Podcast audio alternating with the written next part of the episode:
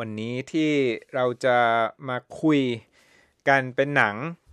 ชื่อคริสโตเฟอร์โรบินครับนึกถึงตัวตัวละครของหมีภูใช่ที่เป็นเด็กเด็กผู้ชาย ใช่ ภาพยนตร์เรื่องนี้เนี่ย พูดถึง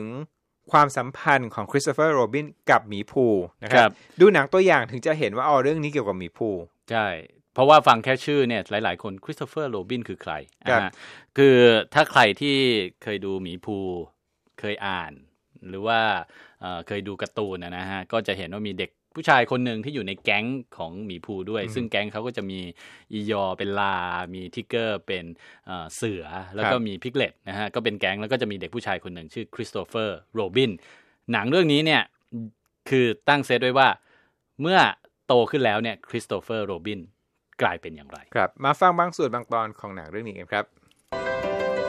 What to do, what to do, what to do. What to do indeed. น้ำเสียง Who? คริสโตเฟอร์โรบินนี่ดูกลุ้มใจนะ ในในเสียงที่ตัดมา อันนั้นเสียงหมีภูอ่าคริสโตเฟอร์โรบินก็เป็นหนังของค่ายดิสนีย์ครับซึ่งเป็นเจ้าของลิขสิทธิ์หมีภูเลยนะฮะ Winnie the Pooh หรือว่าผองเพื่อนหมีภูเนี่ย ก็ เราหลายสิบปีที่เราคุ้นเคยกับตัวละครตัวนี้ แล้วว่าครั้งนี้เนี่ยเป็นการนำนำหมีภูซึ่งเป็นภาคการ์ตูนเนี่ยออกมาทำเป็นแอนิเมชันผสมคนแสดงจริง โดยได้ยูนแม g เกรเกอร์นักแสดงชาวอังกฤษที่เรียกว่ามีฝีมือ ซึ่งเราเคยเห็นหน้ากันมาบ่อยๆนะฮะ มารับบทของคริสโตเฟอร์โรบินในวัยผู้ใหญ่ ซึ่งก็กำลังประสบกับวิกฤตการณ์วัยกลางคนว่า midlife crisis มีปัญหาเพราะว่าแบ่งเวลาไม่ถูกระหว่าง ที่ทำงานกับที่บ้านครอบครัวอ๋อโตมามีครอบครัวมีลูกแต่งงาน ใช่อ่าฮะออกมาจากป่าที่เรียกว่า 100 เอเคอร์นะครับคริสโตเฟอร์โรบินก็ใช้ชีวิตตามคนปกติ แต่งงานมีลูก แล้วก็มาประสบปัญหาเกี่ยวกับการแบ่งแบ่งเวลาให้กับครอบครัวเอ่อทำให้เกิดความห่างหางเหินห่างเหินกันในครอบครัว แล้วก็ลูกสาวเนี่ย ค่อนข้างที่จะเอ่อรู้สึกว่าพ่อเนี่ยให้ความสำคัญกับงานมากกว่าตัวเองอือฮึก่อนที่ทุกอย่างจะเลวร้ายไปกว่านี้ หมีภูก็ปรากฏตัวขึ้นมาจาก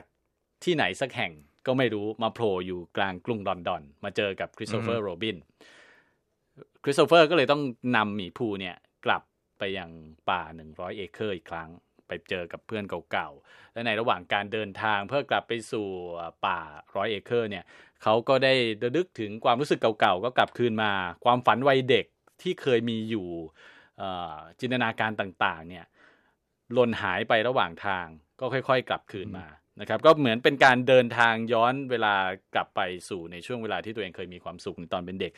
แต่ทำไมเวลาโตขึ้นเนี่ยความสุขเหล่านั้นมันหายไป อันนี้ก็เป็นเป็นสิ่งที่หนังพยายามที่จะสื่อออกมาให้เราได้ได้รับรู้กันนะครับ ก็จะบอกว่าเป็นหนังสำหรับเด็กเเด็กเล็ก เพราะว่าเขาตั้งเรทไว้ที่ PG นะครับ คือเป็นหนังที่ดูใสๆไม่ไม่ทำร้ายใครแต่ แต่ว่าเรื่องราวบทที่ออกมาเนี่ยแล้วลักษณะของหนังที่ค่อนข้างเศร้าทึมเทาในช่วง ครึ่งครึ่งแรกของหนังเนี่ยก็อาจจะทำให้เด็กๆเนี่ยเกิดความเบื่อหน่ายว่าอืมทำไมต้องมานั่งดูหนังอะไรอย่างนี้ เพราะว่าเป็นการเอ่อแสดงชีวิตของคริสโตเฟอร์โรบินมากกว่าเอ่อความคาดหวังที่จะเข้าไปดูหมีภูสนุกสนานสีสันต่างๆ ครับ เด็กๆก็เลยอาจจะเริ่มเบื่อหน่อยในช่วงช่วงครึ่งแรก เพราะว่าเวลาเรานึกถึงหมีภูก็จะนึกถึงกลุ่มแก๊งเพื่อนแล้วก็อืมความ สดใสใช่ไหมครับ เราไม่ไม่ได้คิดถึงว่าจะมีเรื่องเรื่องราวดราม่าหนักๆในชีวิตมาเกี่ยวข้องแต่ว่าก็เข้าใจเพราะว่าต้องการจะเล่าถึง จะอยากให้คนดูรู้จักคริสโตเฟอร์โรบินในภาคผู้ใหญ่ใช่ใช่ไหมครับใช่และคนดูที่อะพาลูกไปดูหนังเนี่ย ก็อาจจะสะท้อนถึงชีวิตตัวเองที่ใช่มีครอบครัวด้วยเหมือนกัน แล้วก็ผมว่าโตมาเห็นหมีภู ผมว่าดิสนีย์ ตั้งเป้าว่าจะไปโดนใจคนพ่อแม่ที่พาลูกๆไปดูมากกว่าที่จะโดนใจเด็กอือฮึๆสำหรับหนังเรื่องนี้ เพราะว่าอย่างที่บอกคือสีสันความฉูดฉาดของหมีภูเนี่ยมันหายไป มันกลายเป็นว่าเป็นหมีที่ค่อนข้างเทาเทาๆนิดนึงเทาๆมีความเศร้าๆอยู่ในอยู่ในใบหน้าอ่าฮะแล้วก็เหมือนกับเป็นหมีภูที่แก่แล้วอะไรอย่างเงี้ยก็เด็กๆก็อาจจะดูแล้วแบบผิดจากหมีภูที่ตนรู้จัก ก็ ทำให้เกิดเอ่อความคิดอีกความคิดหนึ่งขึ้นมาว่า จริง ๆ แล้วไม่ใช่ว่าหนังการ์ตูนทุกเรื่องเนี่ยพอเอานำมาทำเป็นแอนิเมชันที่ใช้คนแสดงเนี่ยจะประสบความสำเร็จไม่เหมือนกับหลาย ๆ เรื่องของดิสนีย์ก่อนหน้านี้ อย่างเช่นเมาคลีที่แบบว่าทำออกมาได้อย่างดีอืมครับครับครับก็น่าสนใจครับ แล้วก็คิดว่าเป็นมุมที่เกี่ยวข้องกับหมีภูที่ผู้ใหญ่ที่โตมาเห็นหมีภูนี่อาจจะโดนใจตรงกับชีวิตตัวเองนะครับครับ